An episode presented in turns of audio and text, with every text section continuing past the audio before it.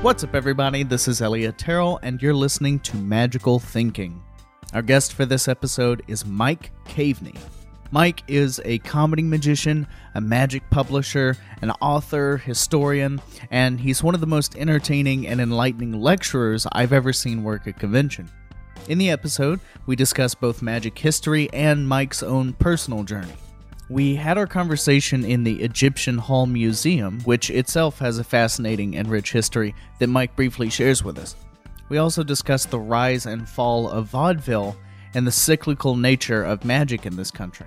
After our little jaunt through the golden age of magic, Mike's kind enough to give me his own history and shares with me the development process for his character, his work ethic, and his creativity. Apparently, fever dreams are helpful. That'll make sense later. I strongly recommend you search out the work Mike has published over the years, including Wonders, his new book, which we discussed near the end of the episode, and how important it is to share the history and the thought process behind a routine as much as it is the finished product. If you love magical thinking and want to support the show, head over to patreon.com slash magical thinking. Patreon helps me get better equipment for the show, as well as enables me to share the podcast with a wider audience. As a member of Patreon, you get access to an audiobook that I recently completed. It's called The Art of the Stage by Burling Hull. I also have a style category, and I just recently put up a video about how to style a leather jacket. And you'll get behind the scenes content from my conversation with Mike Caveney. One of the most powerful, emotional experiences of my entire life happened after our conversation at his house. It was crazy. I was weeping in front of him like a little baby. I'm so grateful to him for that. And if you want to see that, go to patreon.com. Again, that's P A T R E O N.com slash magical thinking. If you haven't already, follow us on Instagram and Facebook by searching Magical Thinking Podcast and Art of Magic. Join our newsletter at artofmagic.com and if you want to learn magic or become a better magician, check out the Ambassador program on artofmagic.com. You'll get exclusive access to material that's never been released or is long out of print, and you'll also be able to message our team of experts directly. If you ever need some guidance or inspiration, we'll be there to help. Anyway, get into the episode, and if you have any magic related questions or comments on the show, let me know what you think by emailing podcast at artofmagic.com. This is Mike Caveney. I know you guys are going to love it. Enjoy. Um, You go first. I'm curious about. So we're sitting in the Egyptian Hall Museum, which is ridiculous. Not ridiculous in any sort of negative way. I'm just geeking out a little bit because it's amazing. Um, and you were kind enough to share the story with me before we started recording. Would you mind Sure. recapping what that is? So here's why this room that we're sitting in is called Egyptian Hall. In 1895, W. W. Durbin, who was a professional magician at the time, who lived in Kenton, Ohio, decided he would build a theater in his backyard. And I mean a pretty substantial theater. It sat about 100 people. It was a nice little place. And he knew about the very famous Magic Theater in London that uh, John Neville Maskelyne and George Cooke had, Egyptian Hall, which was unbelievably famous in England. I mean, like Disneyland famous. Anyone in England that would go vacation in London, they would have to take the family to see the magic show at Egyptian Hall. So Durbin thought, well, America should have its own Egyptian Hall. And he named his little backyard theater America's Egyptian Hall which was nice. It was kind of funny. There's nothing Egyptian about it in the in the least, but that, that's what he did. And he knew everybody. And of course, being in Ohio, and and this is the height of vaudeville, every magician in America passed through. And uh, so he asked all of his friends, "Hey, do you have any photographs or posters? I'd like to decorate the inside of my theater." And everybody liked Bill Durbin, so they gave him stuff and he just wallpapered the whole interior, all the walls and most of the ceiling with posters and photographs. And again, this is starting in 1895. So Alexander Herrmann's given him stuff, and Harry Kellar's given him stuff. Um, so it became an amazing place. just to wander around and look at. Uh, in 1926, he became the president of the IBM. He was a huge supporter of the IBM. He, he became the editor of Linking Ring magazine. And in 1926, he decided, wouldn't it be fun to invite all the IBM guys to come up to Kenton and we'll have a little weekend get together. We'll do some shows in, in the theater and just hang out and have a good time. So he announced this, and a bunch of people, 150, 200 people showed up. And it was the world's first magic convention that took place in his little backyard theater. And we have this great photograph of everybody sitting out in front, panoramic photograph. Uh, and so they did it the next year, and then soon after that, it outgrew the little theater, and they moved it to bigger cities with bigger theaters, and continues to this day. And of course, now there's a magic convention everywhere, every weekend somewhere. Um, Durbin then died. There were two brothers that lived in Kenton, Ohio, uh, Bob and Tom Dowd, and they had kind of grown up around Egyptian Hall and going to the early conventions. And they purchased the theater and moved it about two miles out of town to the Dowd family farm. They built a new foundation for it and plopped it down. It sat there for years. Years after that, it got moved further out of town and it still exists today, but it's a house. and you could never even recognize that this little house used to be Egyptian Hall. I went and visited. Uh, in 1953, David Price, who was a, uh, a real serious collector, from Nashville, Tennessee. He went up to Kenton to visit the famous Egyptian Hall, and uh, he was amazed by what he found inside of it and asked if they had anything for sale. And they said, We'll sell you everything in the building. And he bought it and put it all in a trailer. And they drove it back down to Tennessee and he added it to his existing collection. And it was at that time that David Price started referring to his collection as Egyptian Hall Museum. David Price spent almost the next 50 years adding stuff to this collection. He would buy entire collections, he would trade for things that he didn't have, he would buy single pieces. He spent all of his time writing letters and tracking down stuff that, that he didn't have and wanted. Until David Price had the largest collection of magic posters in the world. And it was like Mecca. He, he later moved to Brentwood, built a, a new house in Brentwood, Tennessee, and he built a big wing onto it just to house his magic museum. I went there back in the, I think in the 70s, long time ago, and it was unbelievable. And became friends with David Price. He was a great guy. So we stayed in contact. In 1999, David Price died, and uh, a good friend of mine, another collector named George Daily from Pennsylvania, had never visited Egyptian Hall. And we knew that Dave Price's son, David Price III, was going to sell this. He was a circus collector and he wanted to sell the magic collection. So Dave, uh, George and I went down to Brentwood and spent two or three days with Dave III and got the Cook's tour and saw this unbelievable collection of his father's. And uh, it's a bit of a long story, but ultimately, uh, David Price III suggested that we go home and talk this over and make him an offer for the Magic Collection, which surprised us. And uh, we did. And after some negotiation and convincing of our wives, we, we uh, purchased Egyptian Hall Museum, which was unbelievable. Uh, we, we rented a 24 foot truck and had George's van and packed them both absolutely packed full I think it ended up being what was it? Five or six tons of paper, basically. Wow. And we took it all back to Pennsylvania. George had a friend with a big warehouse that we had access to. And we spread it all out in this warehouse. And we spent eight hours a day over there opening up things and spreading posters out on the floor and dividing them up between us and making a, another pile of things that we would sell to try and get some of our money back and we spent weeks dividing this this collection up. Uh, then we had our sale. It was a two day sale. First day was just a uh, people bought stuff, and the second day was an auction.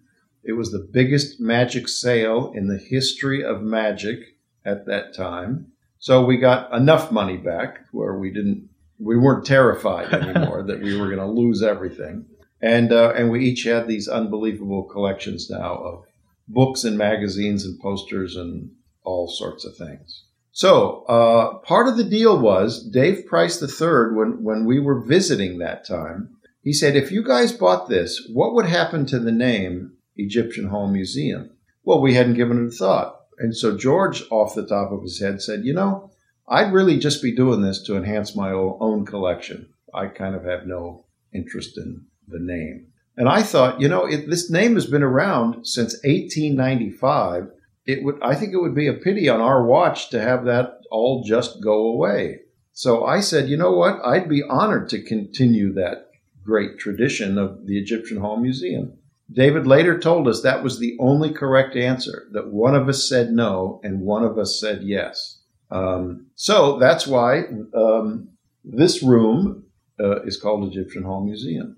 And all the things in here are from? No. Uh, the lion's share of everything in this room is. But I was a collector long before uh, I became a partner in Egyptian Hall and have continued to buy stuff. I mean, that was in 2000 that mm-hmm. we, we did this deal. So for the past 17 years, I've added a lot of things to it. But yes, I wouldn't have I wouldn't have needed to knock walls out of my house to make room for this collection if if I hadn't gotten Egyptian Hall. It's stunning. And we're surrounded by literally surrounded by magic posters. And I'm curious as to obviously they were for advertising, but how much of it is exaggeration and how much of it is I just I'm curious about like what the audience experience. They see the posters, yeah. they hear the stories, and well, then they go to the show. The posters are the posters are unbelievable in so many ways. Um, first of all, how they were produced. This is called stone lithography, and I won't go into all the details, but they're printed on big slabs of Bavarian limestone. You need a big fat stone for each color Oh, wow. Most of these are five color posters. So, five huge slabs of stone. And the artists who drew on these stones in reverse type, uh, each color on a different stone. So, just that to me is mind boggling. Again, and the other thing is, uh, stone lithography would be from around the 1870s or so up until about World War II.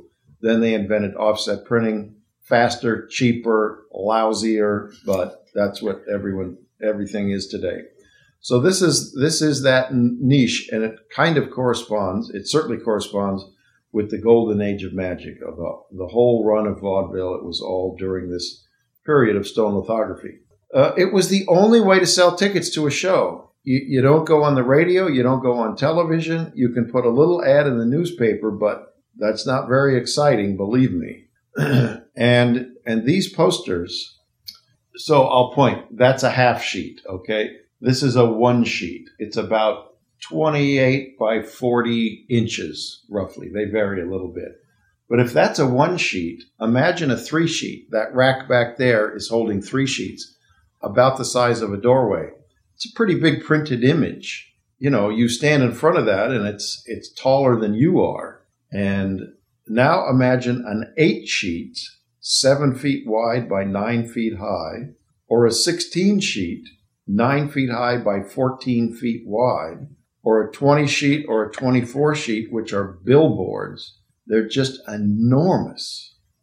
And the images, I mean, these artists were so talented and they would create these unbelievable images, which in many cases didn't even resemble what you would see on stage but they would just dazzle the eye.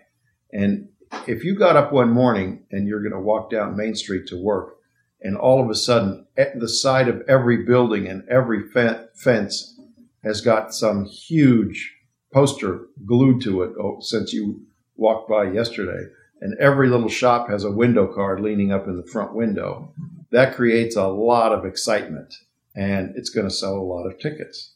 And these fantastic images would just send your imagination, you know, reeling with, oh my God, look at these pictures. I have to see this. On the other hand, here's a portrait of Alexander Herrmann. Over there is a portrait of the great Lafayette with his dog Beauty, the dog that Houdini gave him. They look like lawyers sitting there. You wouldn't even know these guys are magicians by looking at those posters. And what that means is is that these guys were so famous that if somebody saw that poster glued up on the side of a building, they would say, "Oh my God, Herrmann's coming! We have to take the whole family to see his show," uh, because everybody knew him. Everybody in the street knew those names. So it's it's pretty impressive where you can reach a point where just a, a formal portrait of you is all you need. You don't have to show any of the illusions you're doing, and just here I am. I'm coming to town. Get ready. That's amazing. And then and then. is is that still a technique that is applicable in our modern age? Is this this kind of heightened uh, extravagance in an image? Um, not the way I don't think it is the way it used to be. I mean, so much advertising now will be on television. If you tried to sell your show just with printed posters, you might be wasting your time. I mean, posters are good, but uh, yeah, radio and television, and there's so many internet. There's so many ways to advertise something. But I guess I, I guess my question is more like the posters are somewhat of a misrepresentation of what the completely, show is going to be. Completely. And today, I'm sure a disgruntled spectator could say, I didn't see that. You advertised this, and I didn't. That's not what happened on the stage. That's false advertising. And now it's a big mess. You know, back in these days, the, the days of P.T. Barnum, he would promise anything, and uh, people seemed to be happy. So, I mean, the shows were good. These were good shows. If they weren't, they wouldn't stay on the road. Sure. So, you know, you would see like there's a there's a um, I know there's a photograph of Howard Thurston doing the floating lady, and the floating lady is floating right off the stage out over the heads of the audience. It didn't happen. It didn't come close to happening. But it was a fantastic trick that he did, and he did float a lady, and it was unbelievable, and people loved it. So they just would cut him that slack. They they loved his show. They loved Thurston. They saw him last year. They saw him this year, and they're going to go see him next year because he always brought something new to town. Is that do you consider that to be something that's important? Is is constantly working on the act and bringing new material? Well, for these guys, for many of these guys, it certainly was. Uh, there's a big uh, distinction between, for instance, here's Alexander Herrmann, here's Harry Kellar they weren't vaudevillians. They would rent not a vaudeville theater. They would rent a an opera house, and they would come in for maybe a week, maybe three days, a split week, sometimes one night. But they were the whole show, and they would do a two plus hour show of illusions and comedy and manipulation and sleight of hand and, and that kind of thing. So they needed posters all over town to say, come see my show. For a lot of magicians, most magicians, they were vaudevillians. And they put together a nine minute act or a 14 minute act, and they would be on the bill with nine other acts. And so what, what's being advertised is the vaudeville show at this theater. It's a vaudeville theater. Everybody knows it is who lives there. Everybody knows that on Monday night, there's a brand new show, all new acts in town. Uh, and so you just had to, the, the, vaudeville theater would maybe put an ad in the newspaper. Hey, here's who's coming in next week. And you might look and say, oh, I've seen this guy. He's fantastic. Uh, and that was the great thing about vaudeville. You know, with there was singers and jugglers and animal acts and tap dancers and magicians and an elephant act. You know, there's every kind of act you can imagine. So if you hated one of them, just wait 10 minutes yeah. because there's going to be another guy out and you'll probably love him. So that was the great thing. It was just this great variety. So they didn't really use a lot of big, fancy, colorful paper to advertise vaudeville shows. And that's why many magicians didn't have big, beautiful posters. But for guys who are going to go tour around the world that had to advertise that they're coming to town, they needed posters. And these posters were so important. Without them, you're out of business, period. What was there a through line? I guess I, am as someone who's not um, very historically knowledgeable about magic, I'm curious if there's anything that the people who became Herrmann Lafayette famous, was there anything that they shared similarly? Was there some kind of spark? Did they just have it? What was it that made them, you know, were they outliers in some sort of way? What was it that made them so ridiculously famous as opposed to some of the vaudevillians who were doing good acts but just didn't get this huge recognition? Yeah. I mean, you could say that today, and, and I don't know the answer. The one thing they all had in common was they really loved magic because it was really, really hard work back then. I mean, these guys that went around the world, like the guy that I wrote a book about, Charles Carter, starting about 1907, 1908, he set out on his first world tour. Uh, back then, to, to go around the world, it's going to take you a couple of years anyway with a big, giant magic show. And you're going to be you're going to spend the first two weeks on a steam steamship leaving San Francisco just getting to Hawaii to take on more coal and uh, provisions, food, so that you can make it all the way to Australia and start your, your tour. Um, and then you're traveling on tr- steam trains. And I remember reading that in, in Australia, they'd load the show up on a train, and I mean tons of equipment. This stuff was so heavy, it was ridiculous.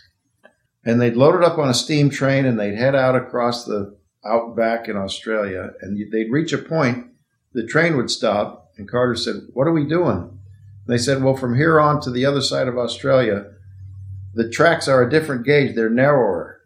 So we have to take everything off this train and put on a different train. You got to be kidding me.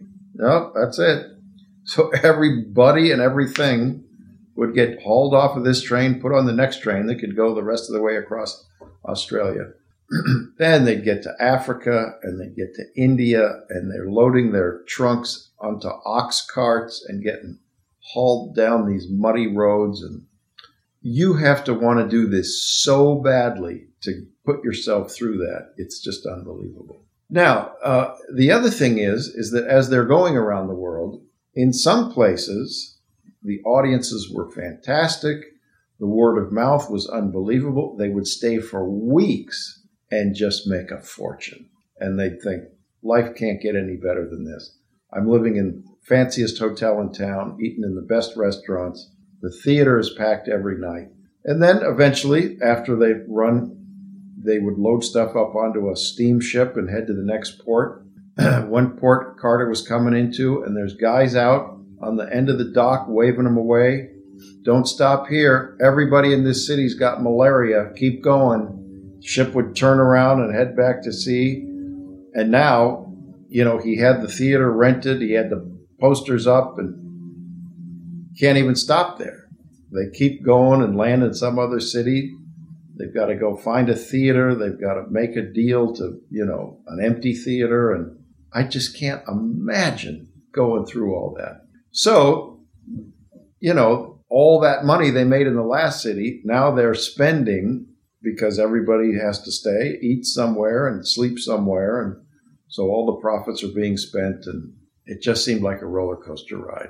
Um, and I don't know, some of these some of these magicians were tremendously talented, and audiences loved them. Others weren't so much, but they still loved magic, and they just went out and they.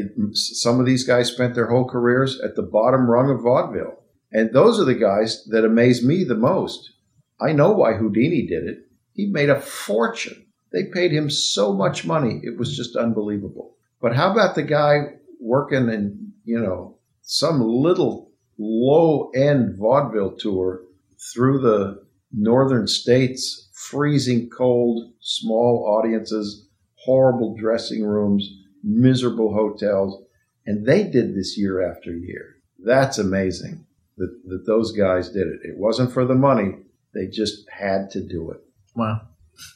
There's a lot. There's a lot more upward mobility now for for good acts because it's so much easier to be seen. I can't imagine. I personally can't imagine being tortured like that. Like, talk about being a tortured artist. Like, I know. Oh my gosh. Wow. I mean, even even for the big guys, it, it must have been hard. You know, Herrmann Herrmann was an exception he bought his own train car from Lillie Langtry, who was a big star back in those days. this beautiful plush, a couple of train cars. One of them, though, is the one that he lived in, he and Adelaide. And it was like the nicest hotel suite you could find anywhere. Um, wasn't like that for other guys. You know, they're, they're traveling in the, the low end train car and staying in boarding houses, many of which said um, th- that wouldn't allow vaudevillians to stay in the boarding house because they had a bad reputation. What was the what was the role that a magician was playing in society at that time? Um, Because that had to play into the want to do it some some kind of way. Like yeah, I think it was different. I mean, uh, you know, when you look at these old magic shows, Kellar and Thurston and Carter and Nicola and Dante, uh, they all did things like the spirit cabinet. Well, nobody does a spirit cabinet today. I wonder why that is. Well, back then, I think people were all ready to believe. Mhm. Uh, you know, when these weird, creepy things happen, and they look at the posters and they see these little imps whispering in the magician's ear, and they see these spirit forms flying around on the posters, they're ready to believe this guy. This guy is in league with somebody, with the devil or the spirit world or something. Um, so there was that whole end of it. You know, I I just did the spirit rapping hand at the Magic Castle. You know, and we do seven or eight minutes with it and answer a couple of questions from people in the audience, which made it fun. And I don't know what Carter's the the hand that I used belonged to Carter, though it's the one that he used. The uh, I don't know what his routine was, but I do know from from programs and paperwork that I have, he would do 15 or 20 minutes with the spirit rapping hand. And the newspaper reporters would say that it was absolutely fantastic and amazing and funny and entertaining. And so it's amazing. I mean, I had a hard time getting people to ask questions that they wanted the spirit hand to answer. Carter must have said, okay, no more questions. That's enough. We he had to cut it off. you have to cut the thing off because everybody wanted to know about their own future. So that was different. Uh, I'm sure there were disappointed parents whose children said, I want to grow up and be a magician, just like there probably are today. but uh, yeah. That's fascinating. Because I I'm very curious about like I'm a close up person, and Jared Kopf is one of my favorite magicians, if not my favorite. And the the kind of stuff that he's doing now is more akin to you know reaching into that weird, dark, strange place. I know. I I'm a big fan of his, and I've seen him work many times.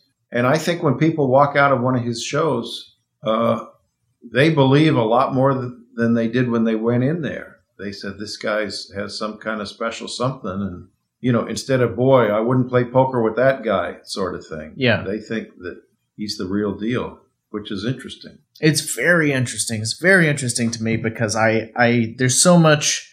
I don't know. I for, from what I've seen, uh, magic is has fallen behind in uh, as far as entertainment is concerned, and we're in a bit of a resurgence now. Since Blaine, it's kind of been up, coming up as far as keeping in step with the rest of uh, performance art entertainment.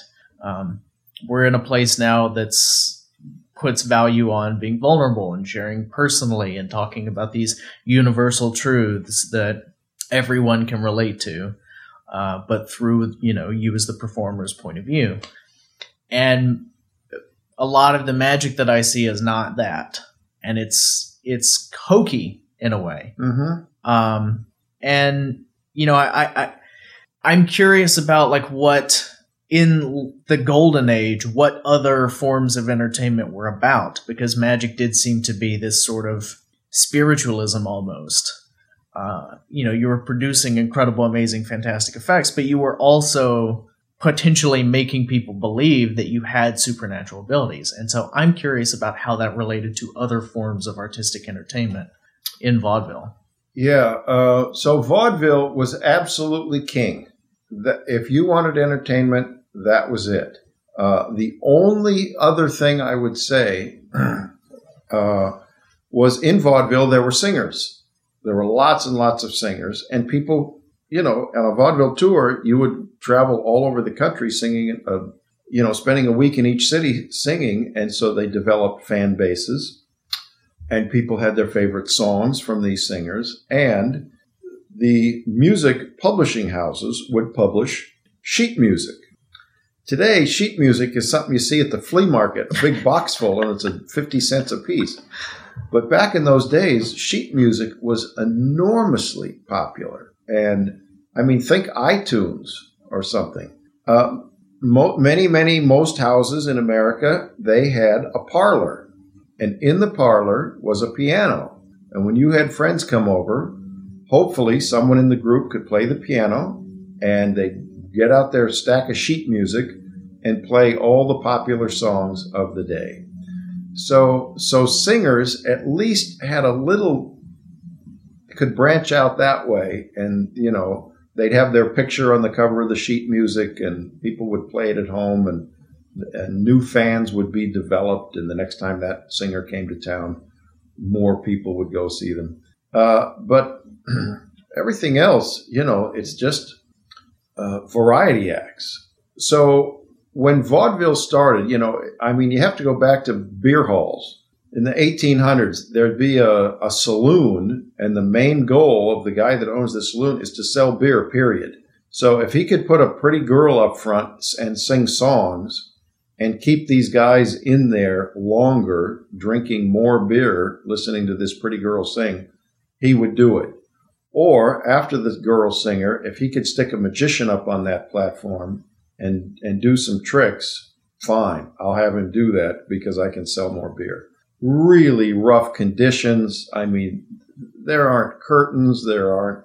It's really a tough situation for a magician who's worried about threads and angles and you know where can I put stuff in the wings and it just didn't exist. And when Tony Pastor first said, you know, and of course it was men only audiences. No woman in her right mind would be caught dead in a in a beer hall. And Tony Pastor is the guy that says, you know, if we had a, a little place like this that wasn't full of spittoons and beer, and we put on a show that women could come to, and that it wasn't so bawdy that they would be embarrassed to sit and watch it, I think I could double my audience. And even if kids could come to it, you know, there wasn't uh, bad language and so he opened Tony Pastor's 14th Street Theater in New York, basically the first vaudeville house. And of course, when that became successful, everybody jumped on the bandwagon and said, well, that's what I'm going to do. And now every city in, in America, every city in the world built these variety theaters, whether it was called vaudeville or variety or music hall, it's all delivering the same thing. and when you're in a, in a vaudeville theater now, you've got the audience right in front of you in a controlled environment. You have uh, a stage that you can kind of trap door in and perform miracles with. You've got flies up above where people can't see what's going on up there. You've got a stage left wing and a stage right wing where you can put stuff and hide stuff and have people over there.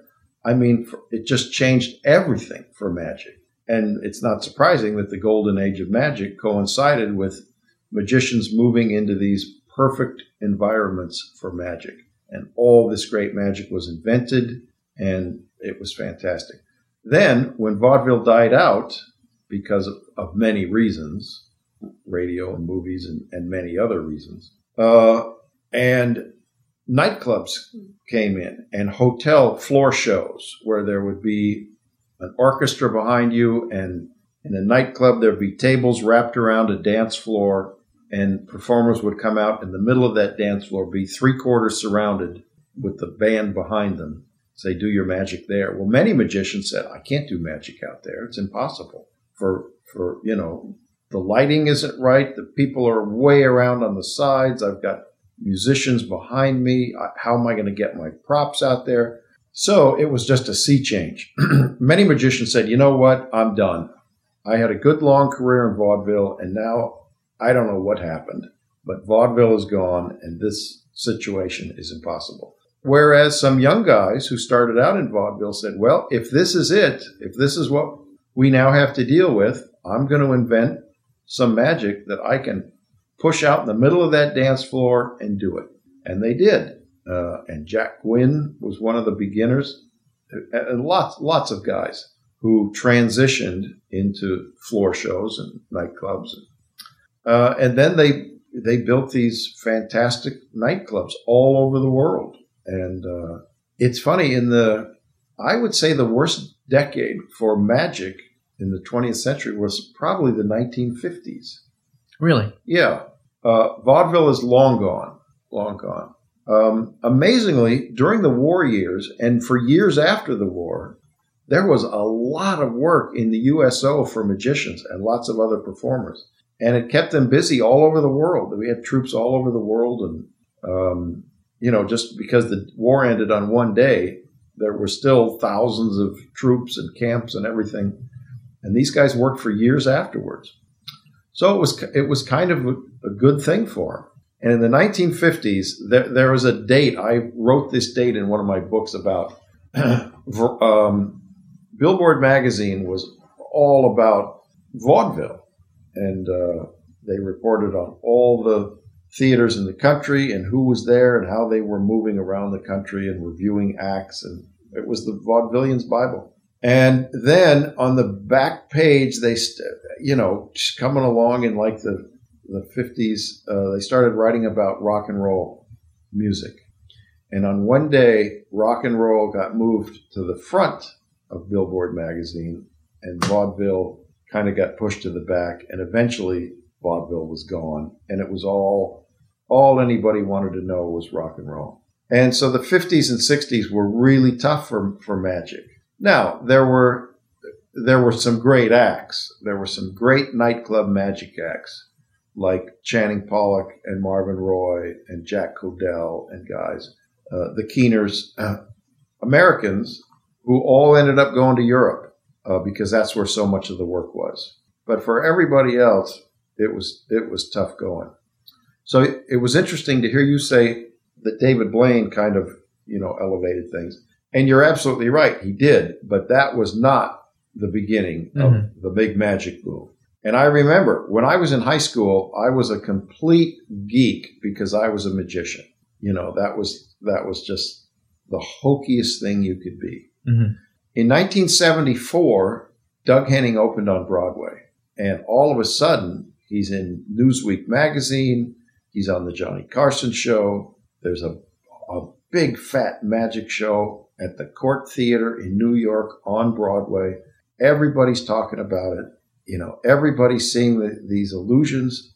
You know, many of them old classic illusions from the golden age, but they hadn't been seen in generations. Mm-hmm.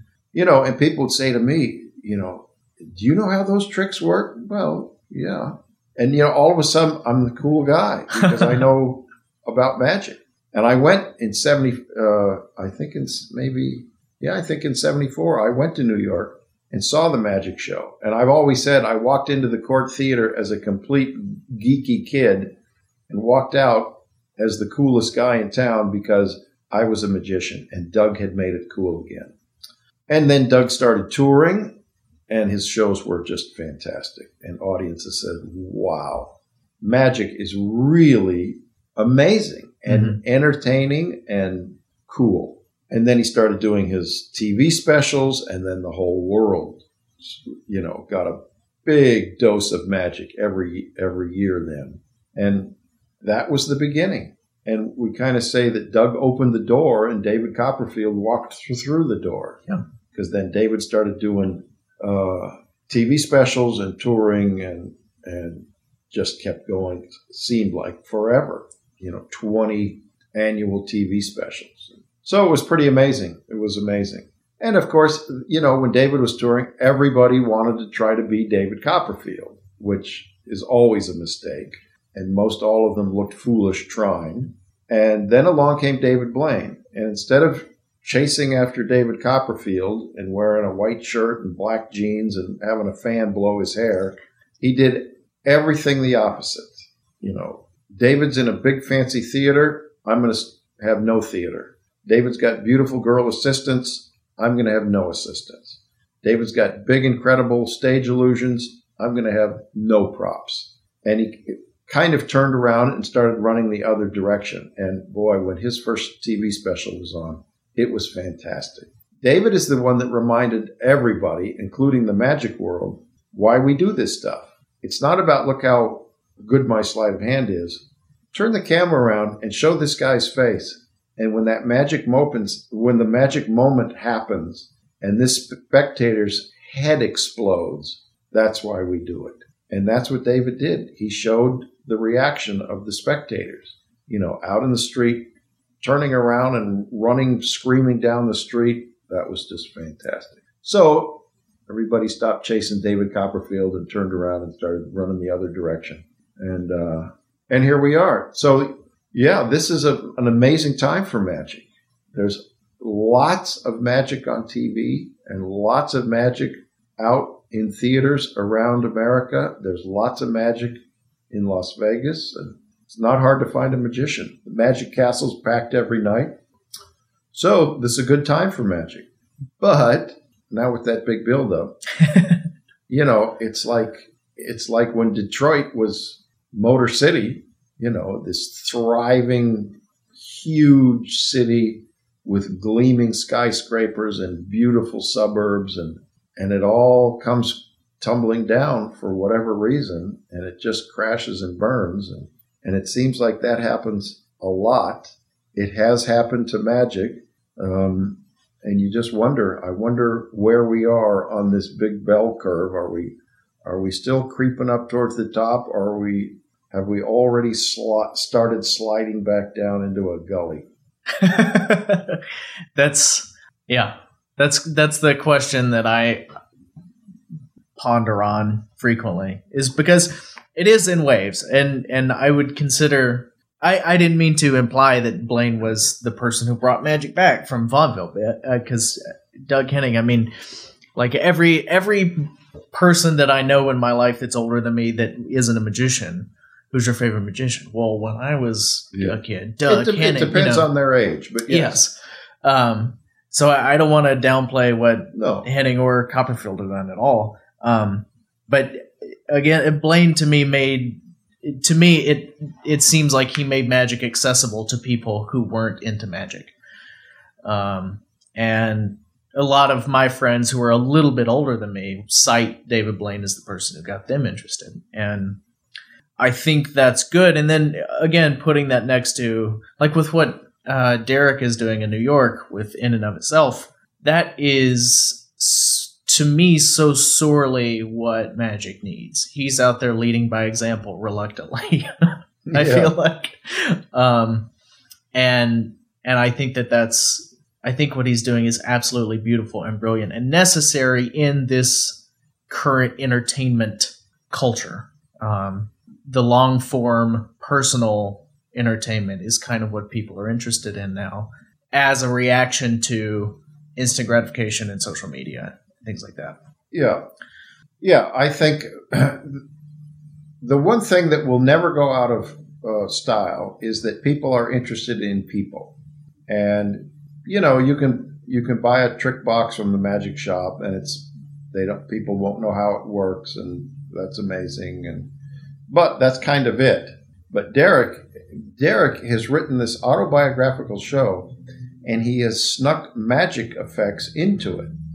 And you'll be listening to him tell one of his stories and watching something unfold up there.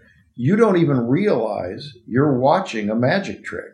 When he builds that card castle around the brick, you say, well, that's kind of interesting. Wow, look at that little card castle. And with one breath of air, blowing those cards down, people realize, wait a minute, there was a brick in there. I didn't even realize he was setting me up to turn the sprinklers on me and make that brick disappear. So it's great. So that's why I don't even tell people, you know, go see this show. Not, it's not even a magic show. Oh, your your mind will be blown. There's no doubt about that. Yeah. The magic is absolutely unbelievable. But um, yeah, don't think you're going to go and see see a guy with white tie and tails and a magic wand. Yeah, and it's great. And Derek has a very interesting story to tell, and and he wraps it in these beautiful magical effects, and and look, people are reacting, and it's tremendously successful. I really love the the less is more of that show. It's six pieces of quote unquote magic. I mean, it is magic, Yeah. but but Yeah. And each one is a knockout, and that's it. You know, it's it's not trying to be anything that it isn't. Yep. It's not machine gun magic. It's just beautiful metaphors that happen to be magic tricks. I love it. Yep. Um, okay, so we we went from vaudeville up to today. Now I want to talk about you personally, and I appreciate you uh, discussing magic history. And you know, of course, I'm sure there's many other things we could talk about, but I'm curious about you, Mike Caveney, the magician. Well, how did that start? Well, I know how it started. Uh, and it That's did- good. Yeah, and it started like every kid, and this is one of the great mysteries to me. The way it started, I was nine years old, and my cousin John uh, showed me a little Adam set of multiplying billiard balls, and blew my mind. And I don't, I don't even know where he got them, but he had them, and he wasn't particularly interested in them, and he gave them to me. He said, "You can have these." Uh, and so I took those home, and it's amazing. I felt like, I mean, I can remember where we stopped for dinner on the way home and sitting in a booth in a little fish restaurant and inventing a move. Of course, it had been invented a hundred years before I did, but that I could do with these balls. And it was, it just seemed amazing. Now, I wasn't a show off kid. I was, you know, an introverted kid like so many magic kids are it, I didn't want to have this so I could immediately take it to school and show my friends. I didn't take it anywhere and show it to anyone. But getting that one trick, this path opened up in front of me that I could see stretched far beyond the horizon. How? What do you mean? I don't I don't know. I thought that I then I discovered there were magic books in the library and I I would check them out and thought, well, these shouldn't be in the library. these are the greatest books in the library and you know, any pinhead can go get these and see how these tricks work. That's not right. And I would check them out and take them back and immediately check them out again. And I thought, if I can keep these at my house for as long as possible, these secrets will be safe. Uh, then I found a magic shop seven and a half miles from my house. And I thought, well, I can ride a bicycle that far on Saturday morning. And the magic shop was Owen Magic Supreme, makers at that time of the most beautiful magic on earth. So I would ride my bike there every Saturday morning. And I thought that this was a typical magic shop, not the one magic shop with the most beautiful apparatus on earth. So I hang around there all day Saturday, and finally they said, "Look, instead of just standing here, why don't you come back in the shop and sand something?" Or I polished metal, and and I would get paid in props, and so that was fantastic. And I remember the day that Marvin Roy came in to pick up a prop, and I remember the day that Channing Pollock came in to pick up his double sawing and half illusion that he did on the Hollywood Palace, and so in, in actually in my book. That's right. I write. I wrote about two things. When you went into Owen Magic, eh, they had a little showroom. This was when they were in Alhambra, and there was a, a just a door in the corner that led into the shop. And when that door opened, when someone walked through the door, you could see into the workshop. At that time, Carl Owen was working there, and Les Smith had owned the company then. And I thought, oh, if only I could walk through that door. That's all I want is to be able to walk through that door because anyone could walk into the showroom, but no one can walk through that door unless you're a magician on the inside.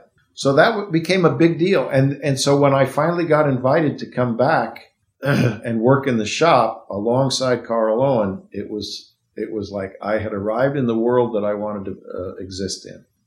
At tea time, there would be a break and everyone would go back and sit at a table and have a cup of tea. No coffee breaks at Owen. It was tea time.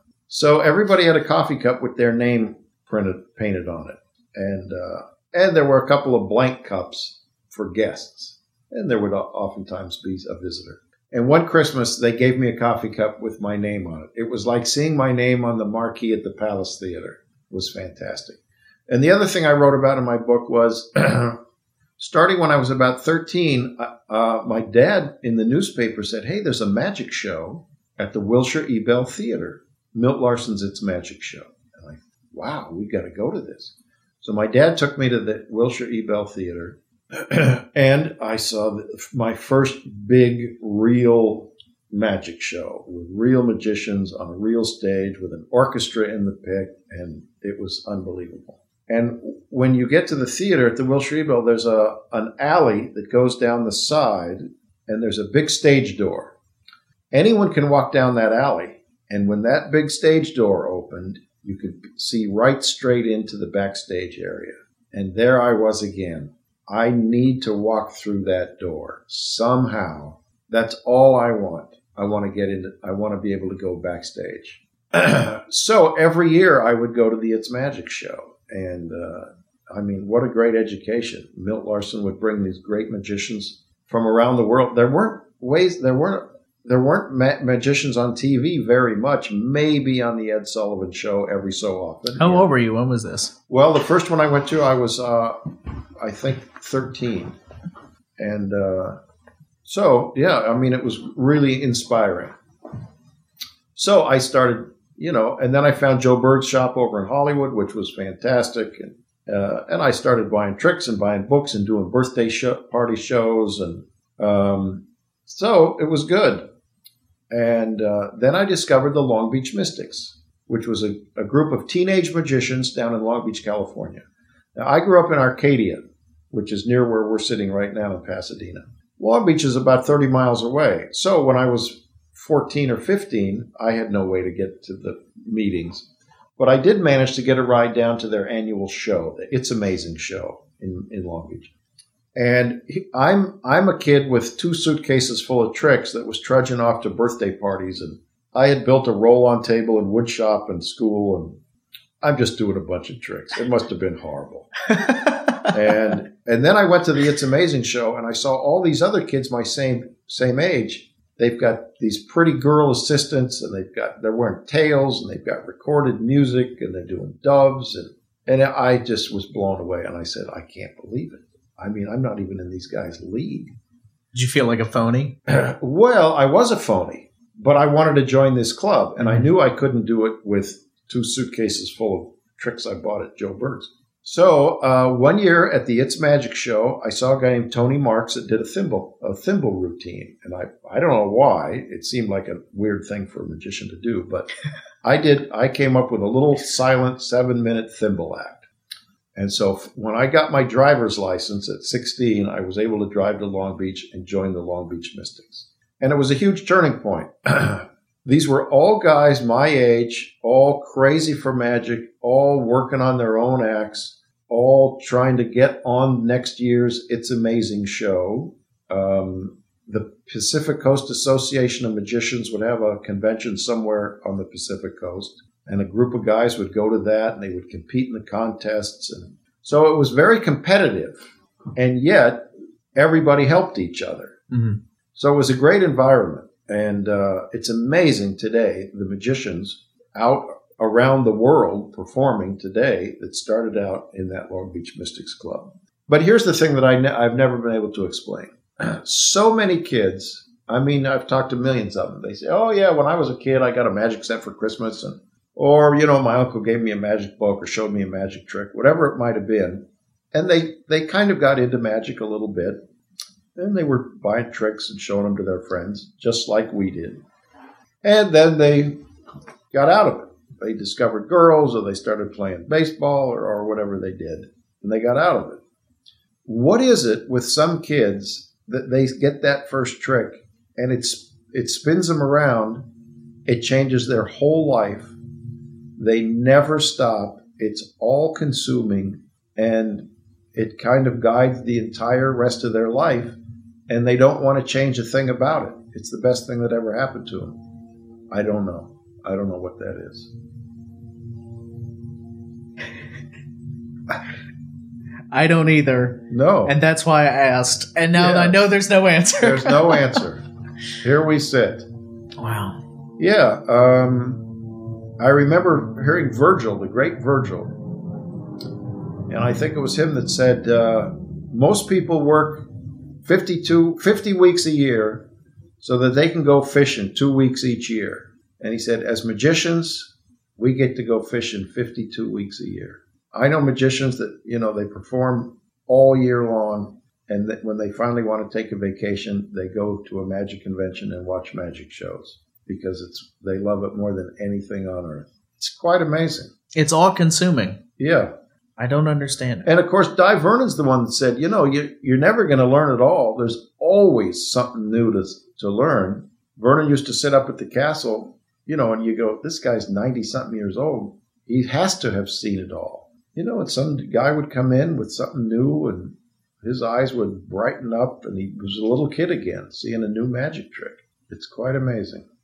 You mentioned being in the alley at the It's Magic show and wanting to go through that door this is this intention, you know, being being at the being at the shop, I want to go through the door into the shop. Being at the show, I want to go through the door into the backstage. These these very specific goals kind of guiding you and making your decisions for or helping you make your decisions. I don't think a lot of people do that. I, I and and here's why I say that. This, this is something that I figured out about myself that I was doing is I would go, okay, that's that's what I want. I'm going to make it happen. And then you kind of just check in every once in a while. Is this am I on the right path? Is this doing the right thing? But it's like a very clear thing. For example, like, you know, when I met Dan and Dave, I was like, I want to work for Dan and Dave. And then it I it happened. I just figured out how to make it happen. And that strategy I was able to deconstruct and use that in other places in my life to get things that I wanted to get. And it sounds selfish, but it's just like I'm using these techniques. And it sounds like that's what you were doing when you were young and probably you're still doing. but finding this thing that you want more than anything and going, that's, that's it. And then doing things that are fulfilling, but are also achieving that goal. Right. So I decided I want to be a magician. Yeah. And back, and you know, when you're a kid, I don't even know what that means Mhm. because again, it was a not a great time for magic. But in high school, yeah, you know, you're just in high school, and you know, you're hanging out with your buddies, and I was on the cross country team and the track team, so I had other things to do. But always number one was magic. I remember there was a a cross country race, and our team was going to it, and I had a show I'm sure it was a birthday party. I was probably making 15 bucks. And I said to the coach, uh, hey, I got a problem. And I was ready to blow off the whole team to go do this magic show. And fortunately, my mom said, you know what? If, if you don't go on the bus, or you, I guess I went on the bus with the team to wherever our race was. And she said, I'll, you know, she used to come. My mom and dad were great supporters and they'd come watch the race and then I jump in the car and, and she could take me, you know, so I didn't have to miss this show. I could do both. Um, but magic was always first. There's another funny story. Uh, when I was in college, now you're in college, you're getting closer to, I got to do something pretty soon. and I knew some guys that were firemen. And every fireman that I knew had another deal. They always they were a fireman and something else because they have so much free time. And I thought, you know, that might work. You could be a fireman and you could also be a magician. So when I was in college, I heard that uh, the fire department was having tryouts to be a fireman. And step one was the physical agility test. And I thought, I'm going to go do this. So I went and dragged a fire hose up and hooked it up to a hydrant and ran whatever we ran and did things. And so I passed the physical agility test, and the guy said, okay, the next part is the oral exam where we interview you. So you come into this, wherever it was, on Saturday morning, and we interview you. And I said, oh, I, I have a show that more, I'm doing a show. And I remember it was, it was like in a department store, it was breakfast with Santa and a magic show. And I can tell you exactly how much I got for that, 35 bucks. And I said, I can't, I can't come to the, I can come any other time. And the guy said, well, if you want to be a fireman, you'll be at the station Saturday morning at 1030 in the morning. I said, I, I can come any other time. He said, well, you get to pick, I guess, don't you? And I said, all right, so much for my fireman career. And I blew off that whole plan so I could go do a show with Santa Claus in a department store For 35 bucks. for 35 bucks. Yep. Um, so that was interesting. And so now I'm in college. Let me see. In 19, yeah, I'm dating myself. 1970. I went to the, my first Abbott's get together. I'm still in college. And one day there was a lecture by a guy named Bud Dietrich, whom I didn't know. And he was talking, going to do a lecture on trade shows, which I'd never heard of. And I went to the little elementary school where they did the lectures. And Bud did a lecture on trade show magic, of which he was very successful at. And it was completely eye opening because I always thought, you know, to be a magician, does that mean you do magic shows at two o'clock in the morning in a smoky nightclub somewhere for a bunch of drunken spectators?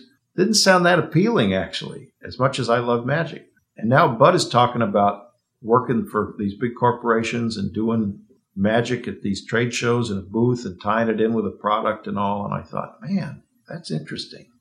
So when I graduated from college, I decided I want to do some trade shows. And I thought I need a I need a job to hold me over for the summer until I can get something going. And amazingly, a few miles from my house was a company called Johnson Products. And I went over to Johnson Products and met them and said, I'm looking for a job. And they said, okay. And amazingly, the guy who owned then and to this day owns Johnson Products, Sam Laporte, uh, wasn't a magician and isn't a magician and had no idea how any of these, he couldn't perform one of these tricks if he had to, but he was a really good machinist. So now he finds a guy who knows nothing about machining metal, but who was a magician. So he hired me. And uh, so I learned to run a machine and turn out coin tricks. And that gets real boring real quick. and I thought, why, why aren't we taking these to conventions? He basically was selling everything he made wholesale. So I said, no, we should be taking this to conventions. And Sam said, you know, what, what's a convention? So I built a little demonstration stand and I built two showcases and I loaded up a little trunk and headed out and went to the IBM convention and the SAM convention. And sold a ton of stuff. Came back, gave Sam a shoebox full of money, and he said, Go wherever you want, go. Keep doing whatever you're doing. So that was fantastic. I started going to FISM and I went to Japan and I went to Hawaii and I went to Europe and with Johnson product dealer display. You know, and yes, I stood in the booth and demonstrated coin tricks all day, but I also met everybody and saw everybody and it was really, really good. And that summer job, I ended up working with Johnson Products for about 10 years because at the same time, I did start doing trade shows. Uh, but you know, I do a trade show here and a trade show there, and it was it was easy for me to say to Sam, "Hey, I'm taking next week off. I got to do a trade show," and he said, "Fine." So I got to do both. Uh, so I kind of lived on the money that I made off Johnson Products, and I took the money I made from doing trade shows and stuck it in the bank. So I did trade shows for about ten years, which was good. But trade shows is kind of being a glorified carnival barker. I mean, you're there eight hours a day grinding these shows out. And I mean, any close up magic that I do today is close up magic that I learned to do during those 10 years of, of trade shows. I mean, it's, it's a new audience every 15 minutes if you want it to be. And uh, so it was good. It was good. But it wasn't getting up and doing a real magic act like I'd always dreamed of. So I, uh, at the same time, I, of course, living in LA, I was able to join the Magic Castle when I was 21. And I immediately started performing my stand up act at the castle, stuff that I had sort of developed as a Long Beach mystic. And back then, it was working, the big theater was down in the basement. Um, four shows a night, seven nights, 150 bucks a week. And it was fantastic. I mean, I worked with some great magicians down there. And, uh, you know, that was like going to graduate school. Four shows a night with a, a lay audience, instant feedback. Yeah. You know, and I would record, you know, a show and then on the drive home, listen to the recording. You know, and when something would happen or when something, somebody in the audience would say something, I would stop the tape because in the heat of the moment, you might not come up with the right answer. but driving home, I would stop the tape and say, okay, what should I have said there? Where should I, I have led that situation to? And I might think about it all the way home and all the next day.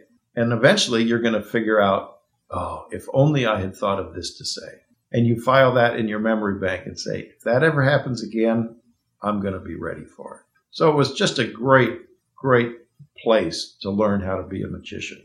And so many people did that there. And I, I hope they realize that, that, while we were only making 150 bucks a week, you were learning to be a magician, which was worth a lot more than that paycheck. So eventually, um, my friend Bill Herz hired hired me and Tina to do a corporate show, and I kind of had my eyes open to that whole corporate world. And that was that was more like not real show business, not like vaudeville theater show business, but great stages and great sound and great lights and great audiences and and being able to go out and do your act once and uh, so that was good. I felt like at that time that was kind of where show business was at. so many people were in the corporate world making good money doing whatever you know, whether they were a singer or a comedian. So that was good. For, that was a good thing. And just by performing at magic conventions and and performing around the world, we got seen, and by having something a little different to offer, both Tina and I, we just kept being invited to places around the world, and and that's kind of what we've done ever since. How did you develop your act? Because I mean, another thing that I see to, and I'm I'm part of the online magic industry, so people are buying tricks and they're just doing them the way they're performed, and they're copying, and uh, you know. Well, that's how you don't do it. Exactly. Exactly. Right. And believe me, I have nothing against that. I mean, there's, hey, I look at all those internet ads and they're just unbelievable. They're fantastic.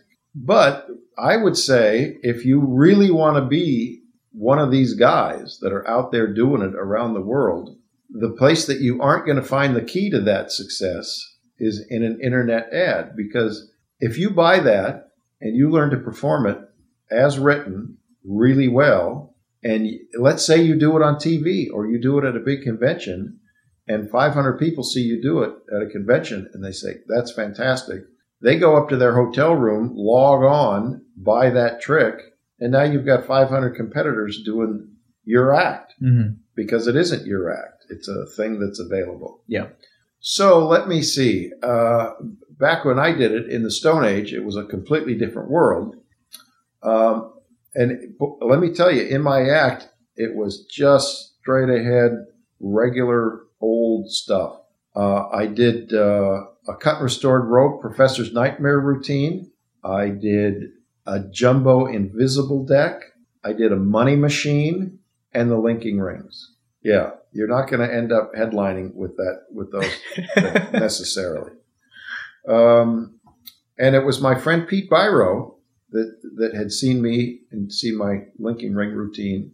Uh, and he said, "Hey, I found a uh, this heavy duty coat hanger. You should do your linking ring routine with coat hangers." So I thought, "Wow!" And I bought, I got some of these coat hangers, and I made a set of linking coat hangers, and discovered that I couldn't do my linking ring routine with them because they're not rings; they're different shapes.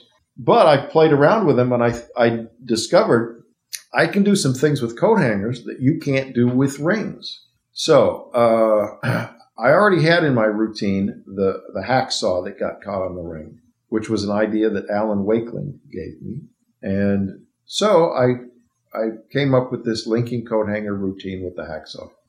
And it was amazing. It was amazing to, to do this at the Magic Castle and then to do it at a magic convention and to see the reaction of magicians, it's it was as if I had invented some great new magic trick. Yeah. And I wanted to say, guys, you realize this is the linking rings done with coat hangers. It's the same effect. Didn't seem to matter. Oh, the, have you seen the coat hanger thing? The guy with the coat hangers. And I became that guy with the coat hangers.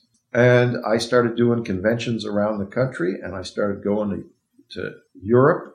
And I thought, well, this is fantastic what I had done was taken a proven good commercial trick with a, a great principle, good effect, simple effect, and changed the props. Turned the linking rings into the linking coat hangers. That was a huge lesson for me. So that became the finish to my act, linking coat hanger guy. Uh, the next thing that I came up with uh, was weird. I had the flu. I was very sick. I was in bed feeling horrible and I fell asleep and I had a dream. You probably never even saw the arm juggling routine. No, I've never seen it. Well, I I had a dream about uh, teaching an audience how to juggle uh, simple two hand juggling, and out of a bag I would take two mannequin arms, and the I- arms. did you do this on a TV show? Like, is there like a clip online of you doing There this? on probably is. I from- think it's from the Magic Palace. I Magic. Palace in Canada. I did. The arms, the the coat sleeves on the arms matched the coat sleeves of my coat, so it looked like my arms were five feet long. So it was a very funny visual. And I dreamed this entire routine. I mean, from start to finish, with all the gags and everything. And I woke up in a cold sweat. And I thought, "Holy smokes!" And they always say, "Oh, you should keep a tablet next to your bed so when you get an idea." I've never done that in my life. But I staggered out of bed and I found a piece of paper and I wrote down this entire dream. And when I, I fell back asleep, when I got up the next morning, I read this thing and I went, I got to try this. so I came up with this arm juggling routine. And it became very strong, and it became so strong that the linking coat hangers couldn't follow it. So the arm juggling became the end of my act, and the coat hangers kind of got retired.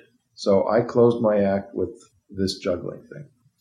Um, and about 1981, Bill Larsen invited me to perform on the It's Magic show, to MC the It's Magic show. You got to walk through the door. Well, uh, no, No, no. because it wasn't at that theater. oh, It was at a different theater. But yes, I got to walk through the ceremonial backstage It's Magic door, and and it was unbelievable. I said, "Who's on the show?" And he said, "Well, we got this kid. Nobody's ever heard of him, but he's I hear he's really good. His name is Lance Burton."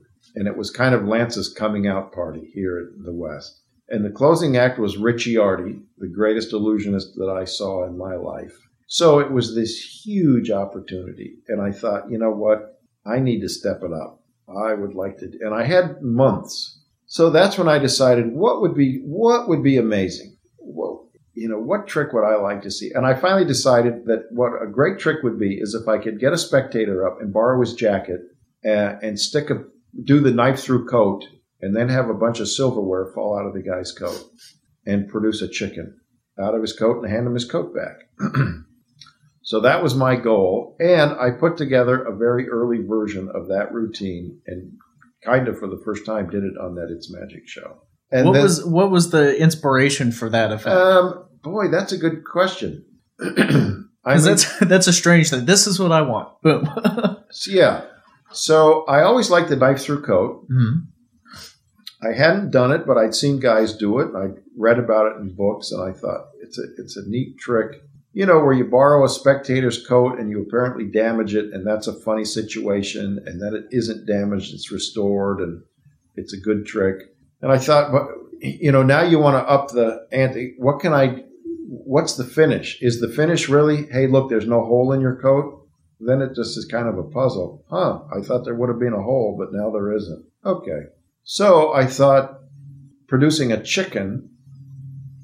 Thurston used to produ- produce a duck out of, of a spectator's coat, and it was amazing, and people screamed and laughed, and I thought that was good. And it kind of didn't make any sense. You know, you do this trick with the knife through coat, and here's a chicken. Yeah. Why is there a chicken here? I don't know where the chicken came from, but what does that have to do with anything? And I love I love bringing logic to magic. Even though all magic is illogical, I love making magic having this crazy logic to it. So, and I can tell you where all of this came from. It was sitting at Johnson Products cutting folding half dollars. I am ashamed to say that in my decade at Johnson Products, I cut 40,000 folding coins. I got paid by the piece. That's how I know. We kept track in a little book. Uh, now, the first dozen folding coins that you cut, you have to pay very close attention to what you're doing. And the next 40,000 of them, you almost don't have to pay attention. It was complete autopilot. And I'd go to work and Sam said, Hey, we're out of folding halves. So I would sit down and my mind would wander a million miles away. And at the end of the day, I would be surrounded by folding coins and not, not even remembering where they came from. But I had spent all day what if, what if, what you know, could this work, or would what would make this better? What would be logical? So, because I was doing banquet shows, I would be the magician, the entertainment after dinner for whatever organization. That's kind of kind of the what I did then. I thought it would be good if I got a spectator would do a trick with your jacket and we do the the knife through the coat. Although in my act, in like two other routines, I used a big long pair of scissors. So that's why I replaced the knife with this big pair of scissors. Mm-hmm. And I like scissors because you could take a big long pair of scissors, you could shove that through a jacket theoretically. But now, if you want to pull them all the way through, you're not pulling a knife handle through there. You've got this big scissor handle that isn't going to fit through that little hole. And if you do pull it through, it's going to make that hole in the guy's jacket go from half an inch to three inches. Mm-hmm. So that I thought the scissors would be good. So now we've just they've just finished dinner and out comes the magician and I get a guy up and borrow his coat and I do this trick with it where I push scissors through his coat and I show that there's no hole in the coat. That would normally be the end of the trick. But now if a spoon fell out of his coat and everybody's sitting at a banquet table and if he's the president of the company that we're doing this show for and the audience goes, "Oh my god, he's stealing silverware." It brings a whole new level of they can't believe that the boss is stealing silverware, and he knows he didn't. Uh, so it's this weird, crazy moment, and then another spoon, and then a shower of spoons, and then it's raining silverware onto the stage. And now everybody realizes he didn't steal anything. This is this is a magic thing. But all this silverware falls out of the guy's coat. Uh, and then, the way it is today, uh, a metal tray falls out of his coat, and then a second metal tray. And then I say, I'm surprised you didn't pick up a nice water pitcher to complete this set. And a big metal water pitcher falls on the floor. And at that point, um, I bring in this crazy, dumb magic logic, and I say, Well, you've set the table because there's silverware and pitchers and trays all over the floor. I may as well serve dinner and I, I pull a chicken out of his coat. Now, none of that makes any sense, but it has that crazy logic. Yes. You've set the table, I'll serve dinner, and I pull a chicken out of his coat. The great thing is, is oftentimes I will have done half an hour, and I kind of don't have any props. You know, mostly things that sit on my this little bar stool or in my pockets, and so I've been out there for half an hour, and in, the last few seconds, I have a live chicken in my hand and they're thinking, where has that chicken been for the past half an hour? It just seems impossible. So it's an amazing trick. The boss is the big star of the show. Uh, he has no idea where the silverware or the chicken came from. Uh, the employees get to rib him for the rest of their lives. You know, hey Joe, you got a chicken in your coat this morning, and so it became it became a great finish for my act uh, better than the arm juggling. So the arm juggling got retired. So, and that's, I don't know, that's kind of how a magic act, I think, develops. Yeah.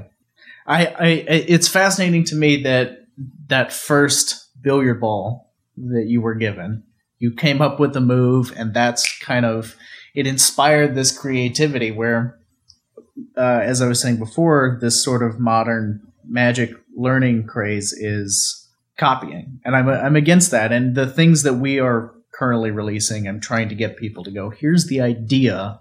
Take it and and fiddle with it and make it your own and just do it a bunch of times because you also have to try on your influences. You know, you can't go out and be a master magician. You have to figure out what works for you and what doesn't, and you do that by emulating people that you look up to. Um, so there's a healthy amount of that, but the the problem that I see is that a lot of people never get out of that phase. Yeah. And you just had it at the beginning. You had this tinkering. Um, I guess. Um, well, you saw the Long Beach Mystics, and they Yeah. had all their their material that they were working on and creating and writing, and you got you you sort of you developed it early. I, I So even as a mystic, here's one thing we had. We had Marvin Roy, who back then worked mostly in Europe or around elsewhere in the world. But he, when he would come back to Los Angeles, uh, he was like an evangelist. he would come down to a Long Beach Mystics show, or he would come to a meeting or something, or we'd find that he was performing somewhere and, and go out and see him, and he would hold court. And he would just drill into us, you know, you got to be original and you got to have your own thing. You can, you know, you don't want to be compared to anybody else. You know, if you if you come up with something new, you know, you'll be in demand all over the world. And he just hammered that into us, you know. And you look at Marvin's act, and it's it's kind of a standard magic act, but he changed the object and he disguised all those classic old tricks, zombie ball with a light bulb. You know, glass lined trunk instead of a glass lined trunk, a big glass light bulb. The girl appears in that. Uh, Harry Houdini did the needle eating trick. Do it with little light bulbs. Better. Um, you know, milk and light bulb, you know, producing light bulbs out of the air, do the sh- production of the chandelier, and you know, and it served him for 50 years. He was one of the top acts performing all over the world because he figured out how to do these classic effects with a brand new object. And of course, the, the great thing about it was, you know, back when Marvin was doing that act, you didn't have a an Apple Watch that you could touch and it would do anything on Earth. The fact that these light bulbs were, were lighting up in his hands was unbelievable. Mm-hmm. How is it? Where's the where's the cord? How is that possible? Where's the electricity? Yeah. Yeah. So it was a, beyond the fact that this light bulb appeared out of nowhere. It's illuminated. So it was was great. So we all just kind of thought, well, okay, we need to we need to have new and different stuff, and and um, I know guys who are creative geniuses, and they just sit and stare at a blank piece of paper and invent something new, and that was never me. Uh, and I just kind of thought there are so many great tricks out there, and I, you know, so now I have a big magic library, but it started by me reading old magic books or new magic books and saying, I really like this trick. This is a really good, simple effect. How can I disguise it? How can I make this look different? So I always liked the gypsy thread. I've never performed the gypsy thread in my life. Um, it's such a simple effect. Reel, everybody knows what that little reel of thread is, and you break it into pieces. Everybody understands that, and they all come back together. It's unbelievable. Simple, great, great method. Everything about it's great. But by being a, a stage guy, I thought, hmm, wouldn't it be great to be able to do a, a stage size version that you can really see in the back of the house? And again, I, I was, I, this is all in my book. I was walking through a parking lot in Pennsylvania with Tina, and like a bolt of lightning, it hit me. Roll of toilet paper, gypsy thread, roll of toilet paper. It's even perforated, so it's easy to break into little squares. Everybody can see it. Everybody knows what it is. Everybody has rolls of that at home. Um, same effect. I just need a I just need a new method.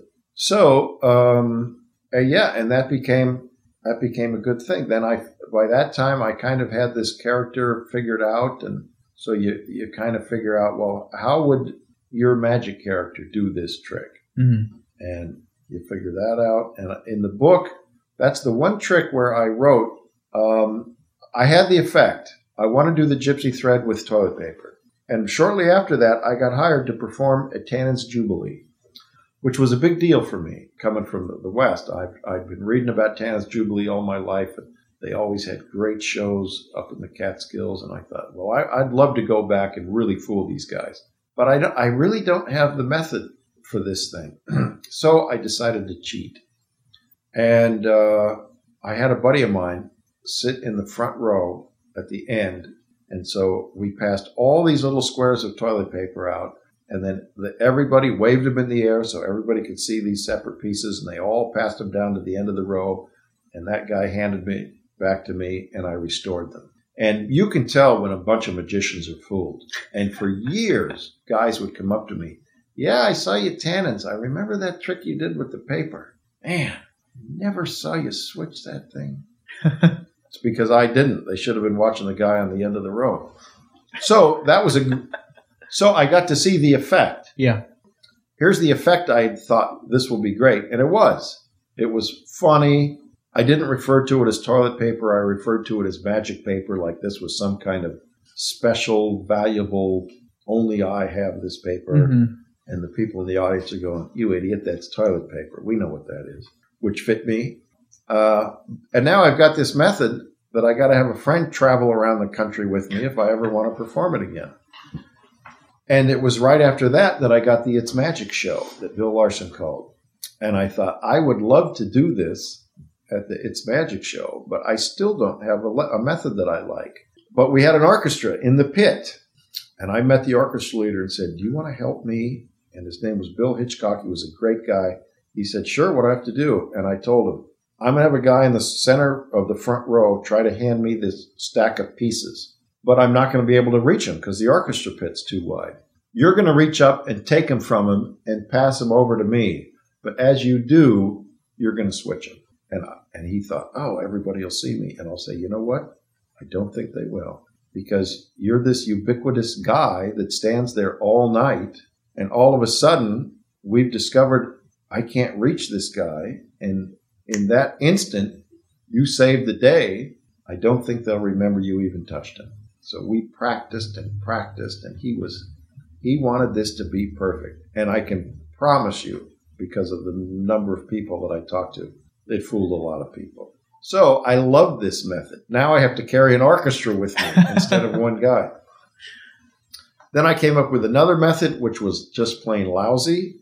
Uh, and the fifth method, oh no, then the fourth method was another method that I thought was great, and I put all these into the, into my big fat book.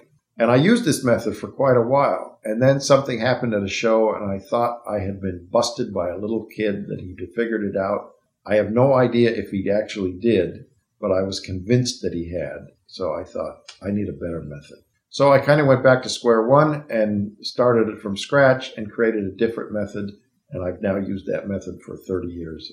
And there may be a better method out there, but this one works and suits me and I feel comfortable with. And I, I've talked to enough people to know that it gets past them. So, yes, that's a great example.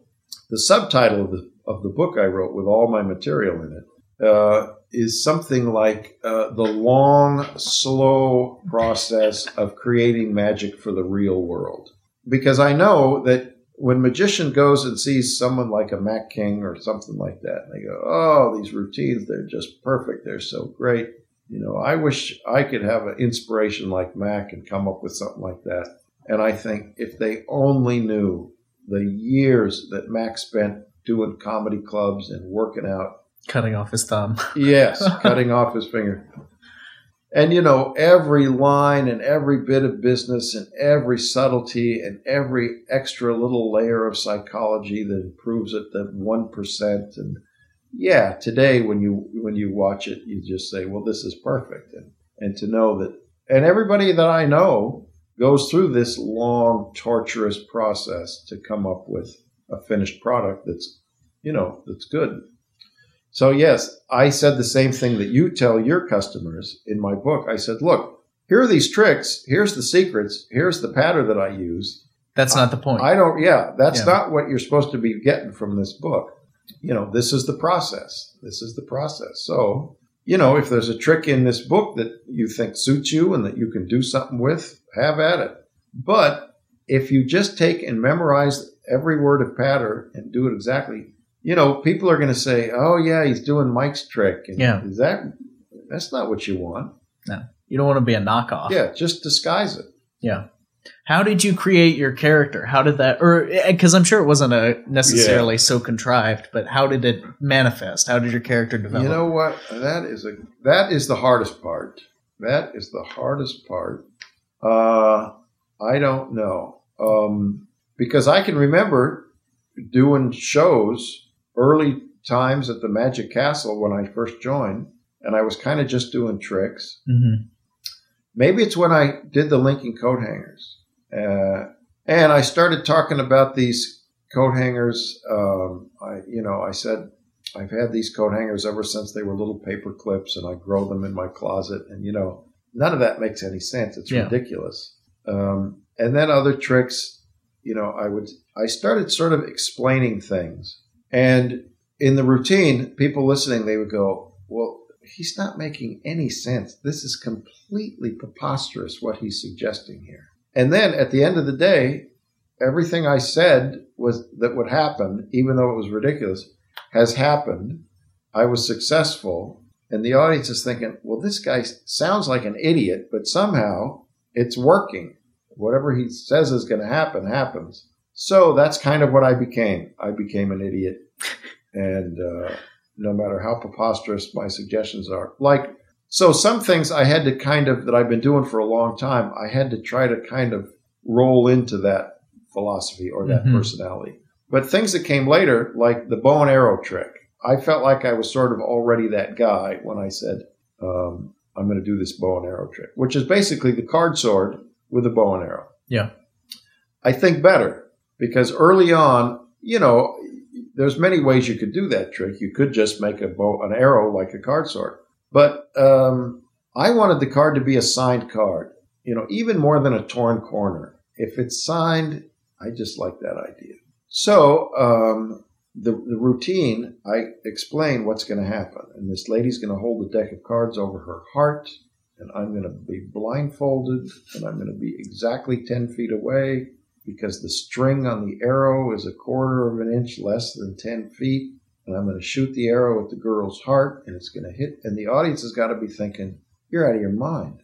You're going to kill this girl. And the girl's got to be thinking, You're out of your mind. I'm not going to stand here. So it's this ridiculous thing.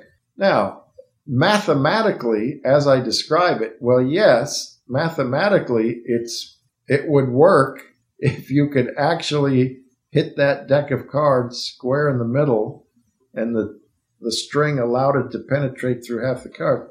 But this is insanity.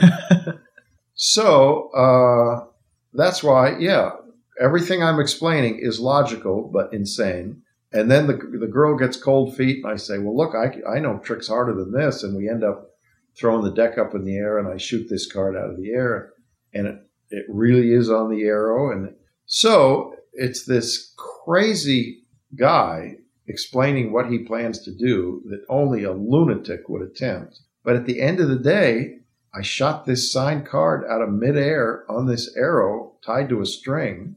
Uh, I guess it's possible. It seems highly unlikely that you could do it, but I did it.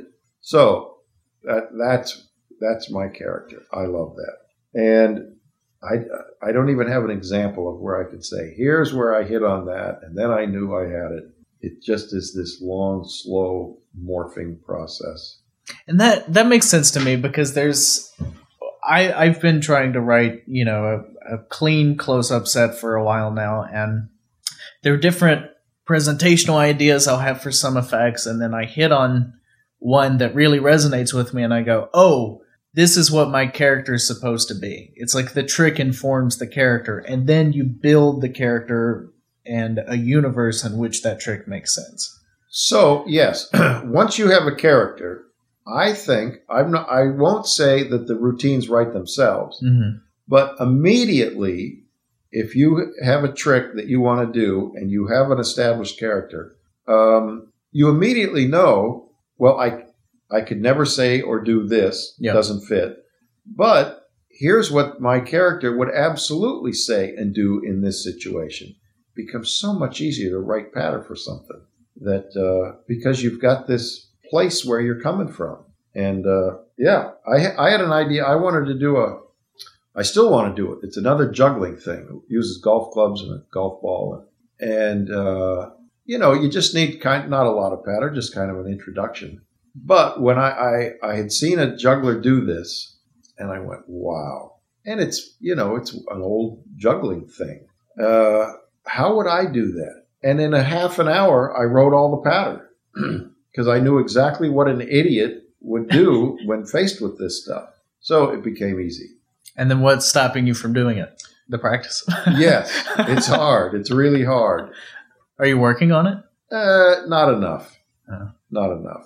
Is is It's a balancing thing. is it a club on top of a ball on top of a club? Yeah, yeah. I've heard of this. There's different versions of it. And there was a guy in England who did it uh, that I saw. And man, oh man. You know, and I know it's gaffed. Now, when I say gaff, it's not f- a fake trick. Yeah. But as sh- seen, it's impossible. So there has to be some little assistance that makes it possible. It's still really hard, and you still have to balance things. And I've still spent a long time working, and I'm nowhere near. But at least with what I have figured out, I know it's possible if I continue to practice it. And and how does the juggling like? Why does that resonate with you? I don't know. I've all, uh, I learned to juggle when I was in high school. I always liked juggling. I always liked having the arm juggling in my act. It's pretty. It was basic three club juggling moves, but the fact that there were these arms and you know, I was completely confused why people were laughing at me when I was trying to teach them to juggle. And, uh, so I, I liked being a, a, magician juggler. And then when I stopped doing the arms, uh, and then I put the coffee cup in there, which is a juggling thing. And that, I mean, that almost became my trademark. I'm known more for coffee juggling than magic. so I've always been interested in juggling. I have a collection of juggling books, and I love watching jugglers and knowing jugglers, and yeah, a big fascination for juggling. I think it's really interesting. I've I I can juggle three balls. That's it. I can't do clubs. I tried. I, I mean, I didn't really try. I spent an afternoon, and yeah, it wasn't for me.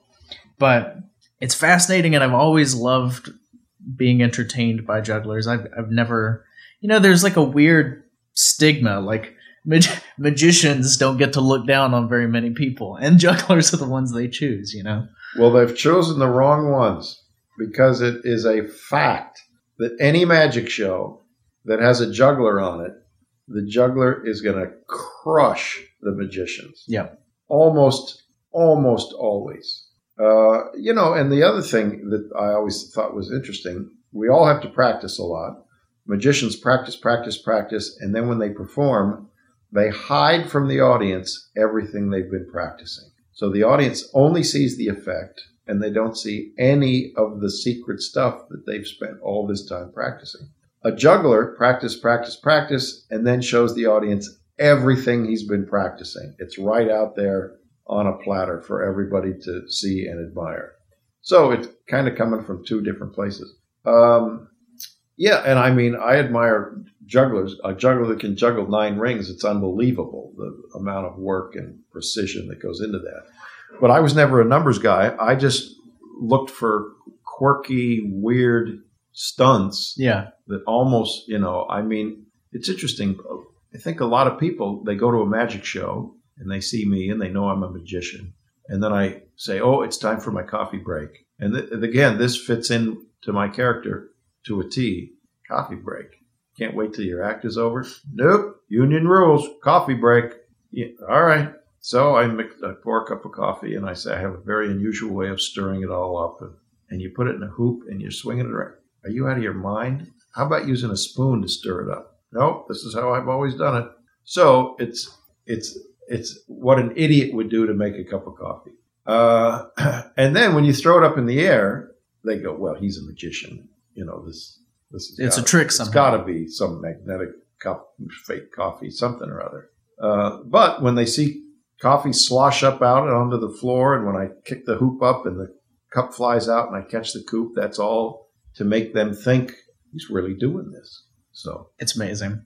The power of darkness seems like it's a meld between juggling and magic.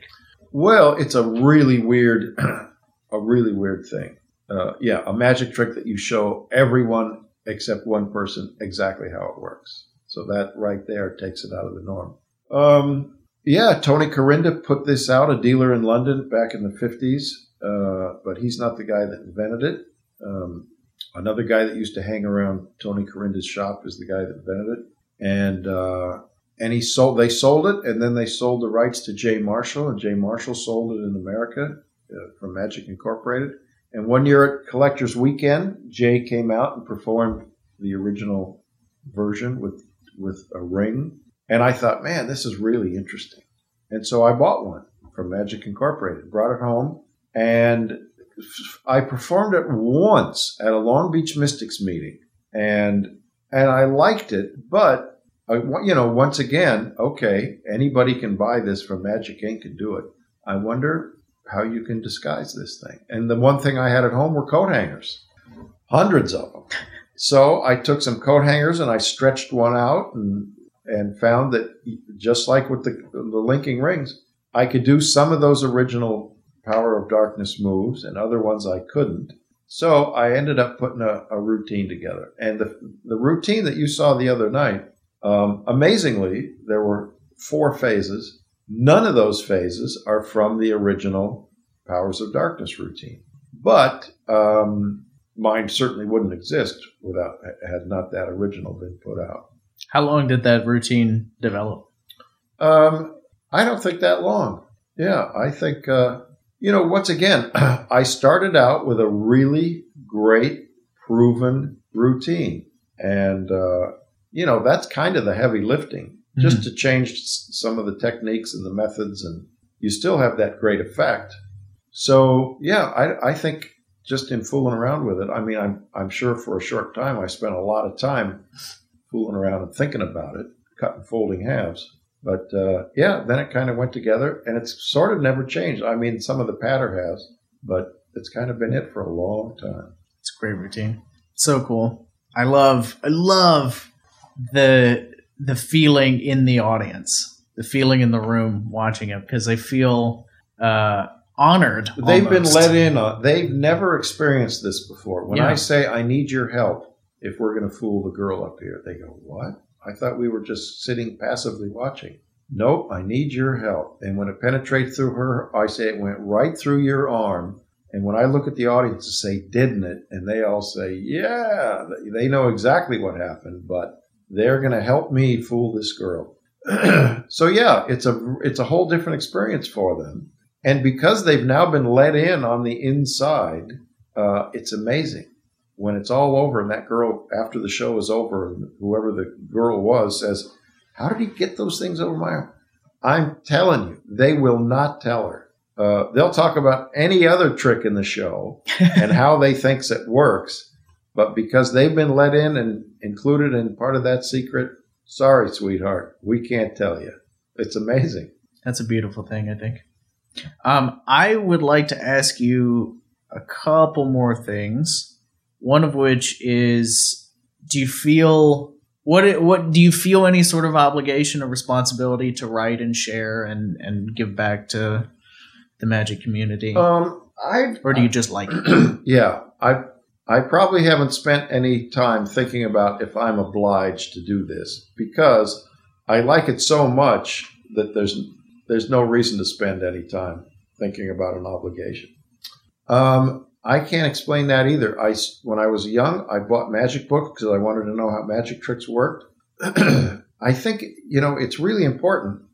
You can whenever you meet a magician, if you talk to him for a while, you can figure out what kind of a, a background they have in magic and if they have a foundation in magic. Because every time you read a magic book, you're building on that foundation. And you'll read a trick, you know, and you might say, well, I'm not going to do that thing. But uh, years later, you might have a magic problem that you need solving. And you say, you know, there was a guy who did a, he didn't do this, but he had a similar problem and he solved it this way. Well, that's what you want. You want to be able to dip into this big well of magic knowledge all these guys that came before us, big famous guys and little guys you've never heard of, they they're like us. They spent their whole life thinking about that, the same sort of things. And a lot of those guys were really clever. And they came up with some really good ideas. And many of those ideas ended up in books or in magazines.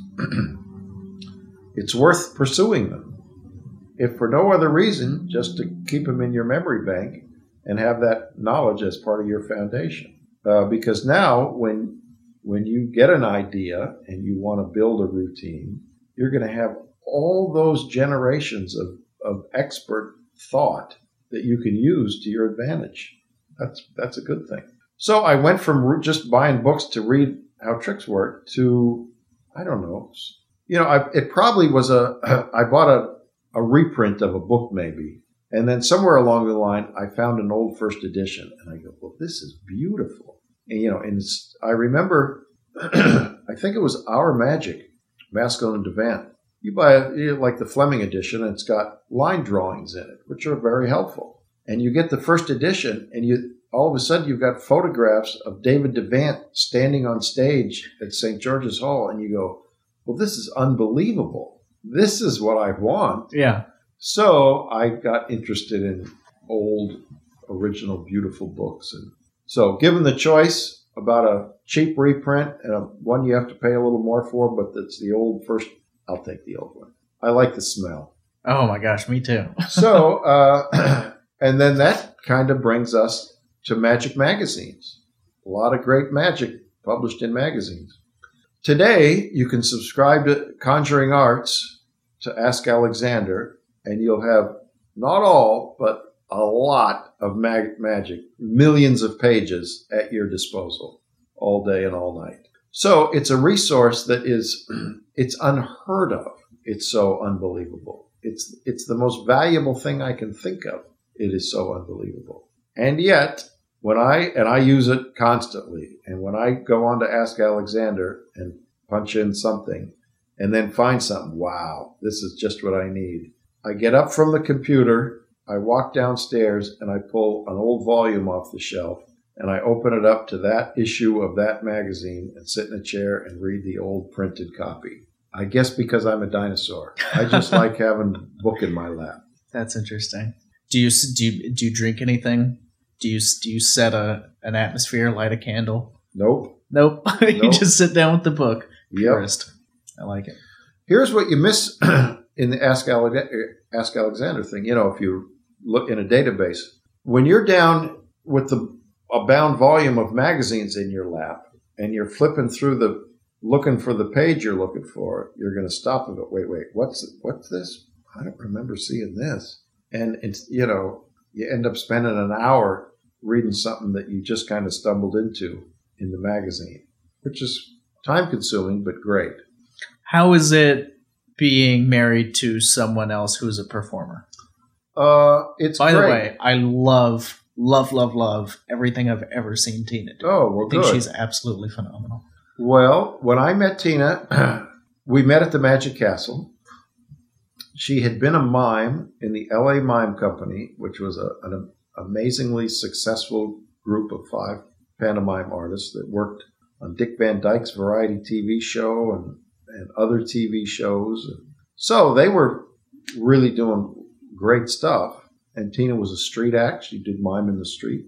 And uh, so another street performer that she knew took her to the Magic Castle, and she just said, "Wow!" And she amazingly, she called Bill Larsen, said, "I want to work in the Magic Castle." And he says, "What kind of magic act do you do?" And she said, "I do a pantomime act." And he said, "Well, you have to be a magician." So she went down to the magic shop and said, "How do you be a magician?" and and put enough magic in her act where she could work the castle. And then along, you know, and then developed the the mop act, the cleaning lady act, and and that just resonated with people. You know, and it was a she she had this. She said, "I want to do this, and it's going to be a cleaning lady. And are there cleaning lady tricks we can get?" And you know, she didn't know who she was yet, Mhm. and it made it really hard. And she said, "Well, I saw this trick, and I like this trick." And you kind of go, "Well, why would a cleaning lady do that trick? It doesn't make sense to me." And then one day, I don't know who, we decided, "Oh, I know what this is. This is Cinderella. This is Cinderella. You're the cleaning lady dreaming of being the princess." but no, that could never be me. And you fall asleep and you have a dream, and the mop comes to life and transforms you into the princess. And at the end, you show every lady in the audience you can be a princess too. This universal story that everybody loves, and it's just kind of disguised as a magic act. And that's why Tina has gone around the world for 30 some years doing this little fairy tale. So, yeah, it was it was it was good. So, yeah, by having a wife who's a performer, there's a lot you don't have to explain. For instance, most couples would want to spend Christmas together and New Year's together and go to some party or something. And on a week from now, on Christmas Eve, I'm taking Tina to the airport and she's going to go to Spain for th- and then to France for 3 weeks and do a tour of a bunch of cities in Spain and then a tour of a bunch of cities in France and, and miss all of that. So normal people would say, oh, well, that's horrible. You'll be home alone and Tina will be alone. You go, you know what? It's not that horrible. Tina's going to have the time of her life over there performing with friends and meeting new people and, and sharing Mop Man with new people that haven't seen it. And, you know, and yeah, I'll be here. I'll believe me, I'll have plenty to do here. And uh, it's hard to get bored in this room, Yeah. as you can see. and then when she gets home, we're home all day, every day. So people say, well, you're never together. We're always together. Um, it's people that have to go to work and sell insurance all day long. They're the ones that are never together. You know, they're apart so so many hours a day. Mm. So yeah, we feel like this is a, a great thing, both having the same interest. You know, and whereas Tina's certainly not a collector, she understands why all this stuff is in this room. That I'm passionate about it, and that I use it, and that I share it, uh, and I turn it into articles and into books, and that all that's good, and and it doesn't hurt that it's valuable. You know, Sure. it's not like you've spent that money and flushed it down the toilet. If we wanted to have a big auction, we'd get all that money back and more. So it's a good investment. And, and oftentimes we get to t- travel around the world together, which is great. So we've we have traveled to many many countries and done shows together and and had sh- shared great adventures in amazing parts of the world, and that's just fantastic. That eh, that collaboration between the two of you must be really special. I think that's beautiful. Yeah, it is. Uh, when it first started, we said, well, let's do an act together. It was a catastrophe, total disaster. Couple times, complete disaster. And we said, we can't do this. This is not healthy. so, and it's better to each do our separate act. yeah. There's that. How did you? I mean, I- guess catastrophic failure a couple times helps, but like drawing the distinction, you know, finding the things that this is my thing, this is your thing. Well, we had both been uh, solo performers. Mhm. And when you do an act together, it's really hard to be equals. I mean, Siegfried and Roy, Siegfried was the magician. Even though Roy was fantastic and unbelievable, uh, he's kind of the guy that got in the cage and got turned into a tiger, and Siegfried's the guy shooting the gun. Mhm. So yeah, it it was hard for one of us to all of a sudden be the assistant. And anyway, yeah, we we both wanted to be performers, and so it's better. Well, thank you. Um, there's one more thing, but I don't remember what it was. Oh, what is it that you want your audience to experience? So here's what I want, because I know I've seen lots of comedy magicians, you know, and they get huge laughs, and the magic is just kind of a way for them to get huge laughs, and the tricks, eh, they're okay, or sometimes they're not even that okay, but the guy gets huge laughs and the audience loves him, and that's that. They're happy. Everybody's happy. That that doesn't make me happy, because you know, from the time I was nine, I wanted to be a magician, and I wanted to I mean, I love that f- feeling that we still get when you see something that fools you. You go, it's unbelievable. Yeah. How on earth? Uh, That's just, there's no other thing like that. So by being so interested in magic for so long, I want, I want two things. I do comedy magic. So during the performance, I want the audience to laugh and have fun and just feel good. And when the, when the magic show's over, my act is over, they say, "Oh, that was just funny and wonderful, and we just had the best time." On the drive home and the next day and the next month, I want them to say, "Where the hell was that chicken?" he was out there for thirty frickin' minutes, and then he produced a chicken out of that guy's coat. There's no way that guy's got to be a stooge. No, we talked to that guy. There's no, he wasn't a stooge. You know, and and any any trick in my act, like the bow and arrow thing. No, they wrote their name on that card. No, it it was really impaled on that arrow. It's there's no way he shot that card out of the air. That's it, it's just impossible. I want to drive them crazy. I want I want the magic to be so strong that that it hurts them. And I would love to have the methods be so rock solid and be so layered with subtlety and psychology and tiny bits of business that improve the the method so much that they can say, I'm going to go back and see this again and be fooled a second time. So, and one example of that I always use is when I, the first book I wrote of my stuff, Magic Comedy, it came out like, I don't even know when, 1980 or something like that, long time ago. Uh, and there's a, a version of the Bill and Cigar in there. And that goes back when I bought, like everybody in America, bought Terry Seabrooke's Bill and Wallet routine, which Seabrook started selling, I think, in 1974. Great, great premise, great trick. So I bought one, and like I did, I thought, well, if I didn't have it end up in the wallet, where could I have it end up? And so I decided, what if it was inside a cigar? And I started doing that, and I put my routine and my gimmick and everything in Magic Comedy book. But as the professor always said, a trick is never finished. Never stop thinking about a trick. And I continued to think about that. And the bill and cigar trick changed a lot. And so now I say, and the, the current version is in my new book, Wonders. If you got a copy of Magic Comedy and read my description of the bill and cigar, and then came and watched me perform it today, I think you'd be completely fooled because uh, the method and the presentation and everything about it has changed so much. And the, the what started out as the bill and wallet now is kind of a nest of boxes. The bill is signed, and uh, and I give this guy a cigar that's that's in a glass tube. And at the end of the routine, we we unscrew the lid to this glass tube, and the cigar inside is sealed in cellophane, and we break the cellophane open and pull out the cigar and break the cigar in half, and there, in amongst the tobacco, is the signed bill.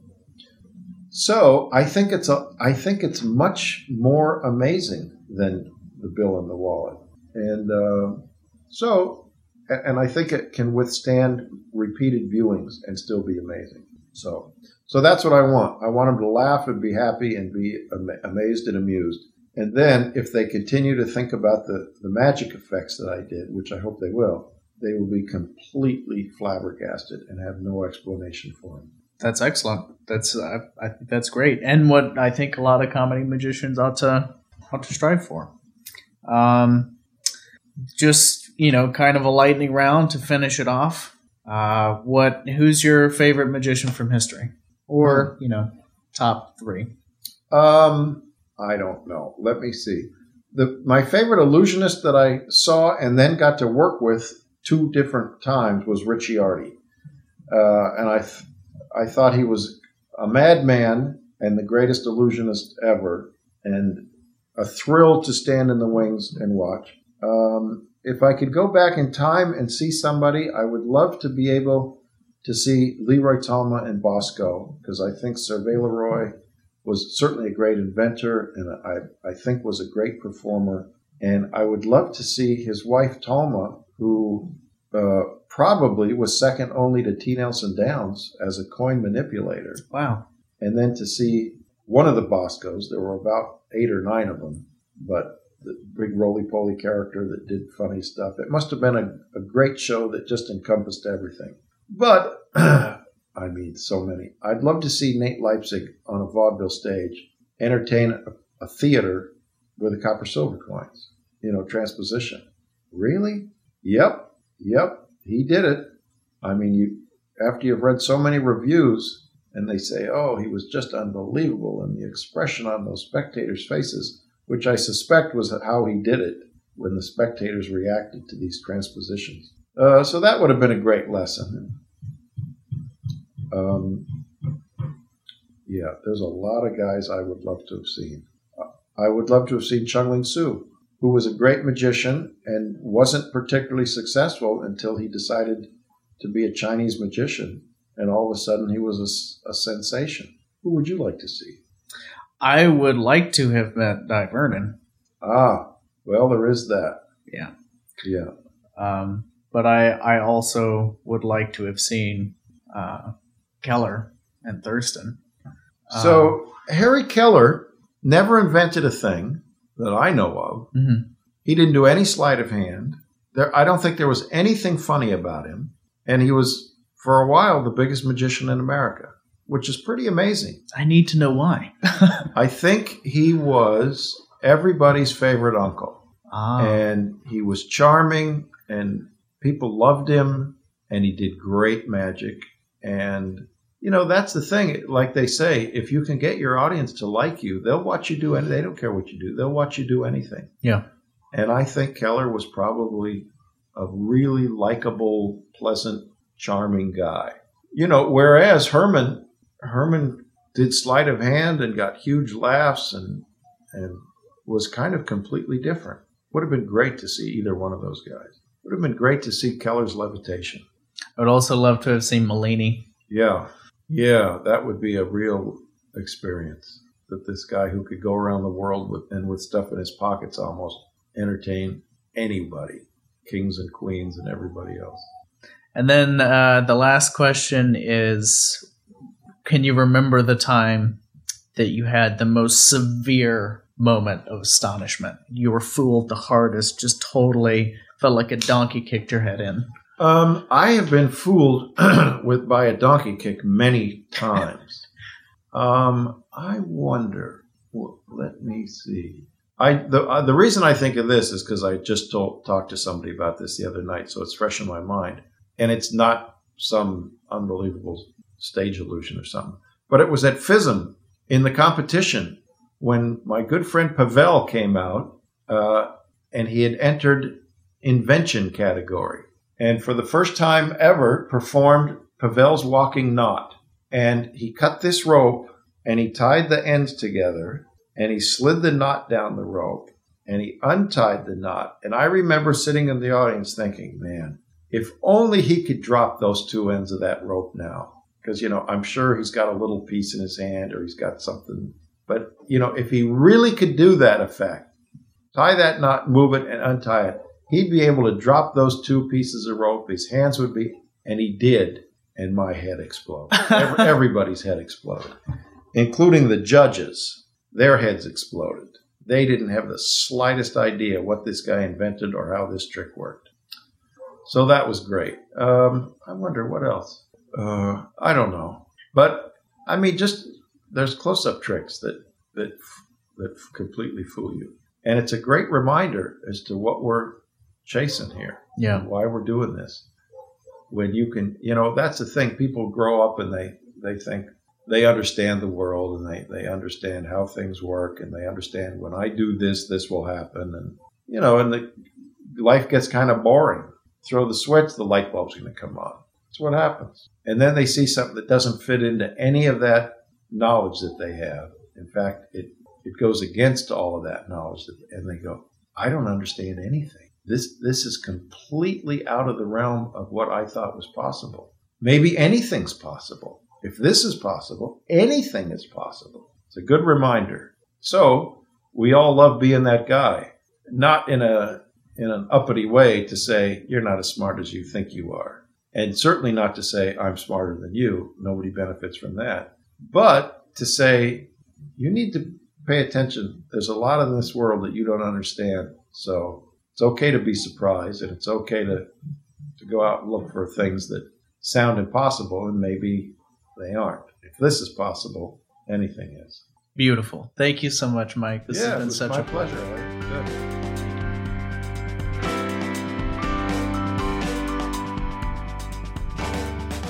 Thanks so much for listening to Magical Thinking. If you enjoyed the show, head over to patreon.com. That's P-A-T-R-E-O-N dot com slash magical thinking and become a patron to support the show and get access to exclusive content like magic audiobooks, tips on style and fashion, a revamped book club, behind the scenes pictures and video, audio answers to your magic questions, and more. You can get in touch with me by emailing podcast at artofmagic.com. And when you're finished, head into your podcast app and leave a rating and a review for Magical Thinking. Thanks again, and I'll see you next time. Cheers.